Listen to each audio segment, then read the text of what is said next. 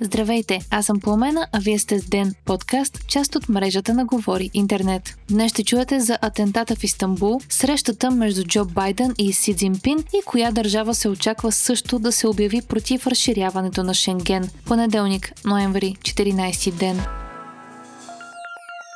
Remix е онлайн магазин, който подкрепя този подкаст. В него избирате от най-добрите марки в бюджет, mid-range или luxury категории, а състоянието на всички дрехи, от нови с етикет до носени до в много добро състояние е отбелязано за всяка. Намаленията са различни всеки ден и ви дават до осемдесет процента отстъпка. Има ново зареждане всеки ден с над петнайсет хиляди продукта. Повечето от тях са уникални. Филтрите на сайта позволяват лесно, бързо и интуитивно да намерите точно това, което търсите или да заложите търсене по определена марка. С код джи трийсет получавате трийсет процента допълнително намаление до шест месеца след излизането на този епизод. remixshop точка com и код джи трийсет.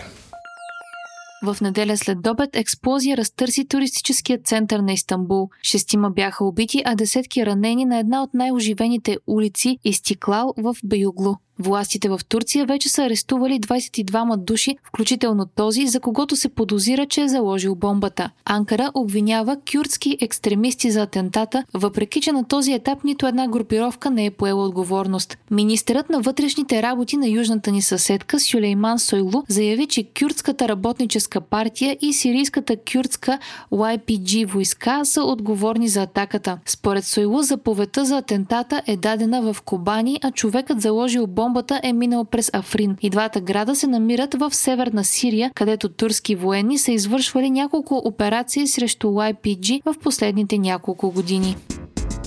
Президентът на САЩ Джо Байдън и лидерът на Китай Си Цзинпин се срещнаха днес в Бали, Индонезия. Това е първата официална среща между двамата, откакто Байдън встъпи в длъжност и се очакваше да обсъдят изключително наболели въпроси, като ситуацията в Тайван и тази в Украйна, ядрените амбиции на Северна Корея, климатичните промени. И двамата държавни глави изразиха намерението си да работят за подобряване на отношенията между САЩ и Китай и за намиране на начини за сътрудничество и предотвратяване на конфликти. Срещата им продължи близо три часа и според източници от Белия дом, цитирани от Reuters, Джо Байдън е повдигнал трудни теми, като агресивните действия на Китай спрямо Тайван, икономически практики на страната, които не са пазарни, спазване на човешките права и действията на Пекин в Тибет и Хонг-Конг. Срещата между Байдън и Си предшества срещата на върха на джи двайсет, която започва утре. Очаква се войната в Украйна да е водеща тема, която лидерите на най-големите икономики в света ще обсъдят. Стана ясно и че президентът на Русия Владимир Путин няма да присъства на срещата. Той ще бъде заместен от Сергей Лавров, външният министър на страната. Днес излезе информация, че при пристигането си на остров Бали, Лавров е посетил болница във връзка с сърдечни проблеми. Кремъл обаче отрече тези твърдения и обвини западните медии в дезинформация.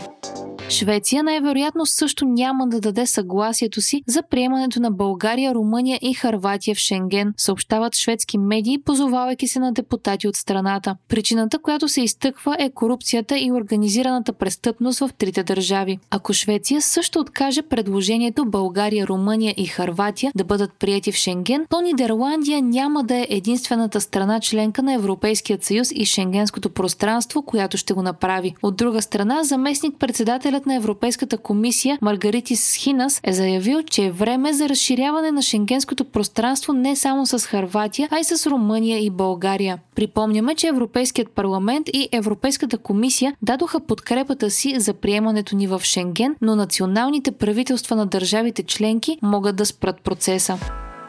Според Морган Станли, страните на Европейския съюз и Великобритания най-вероятно ще влязат в рецесия следващата година, докато на САЩ може и да им се размине. От друга страна, очакваното отваряне на Китай след близо три години COVID-рестрикции ще доведе до оздравяване на икономиката и положителни тенденции в икономиката на страната и на другите азиатски пазари. Според анализаторите на Инвестиционната банка, глобалната икономика ще нарасне с две цяло и две процента следващата година. Морган Станли прогнозира и голямо разделение между развитите икономики и развиващите се страни.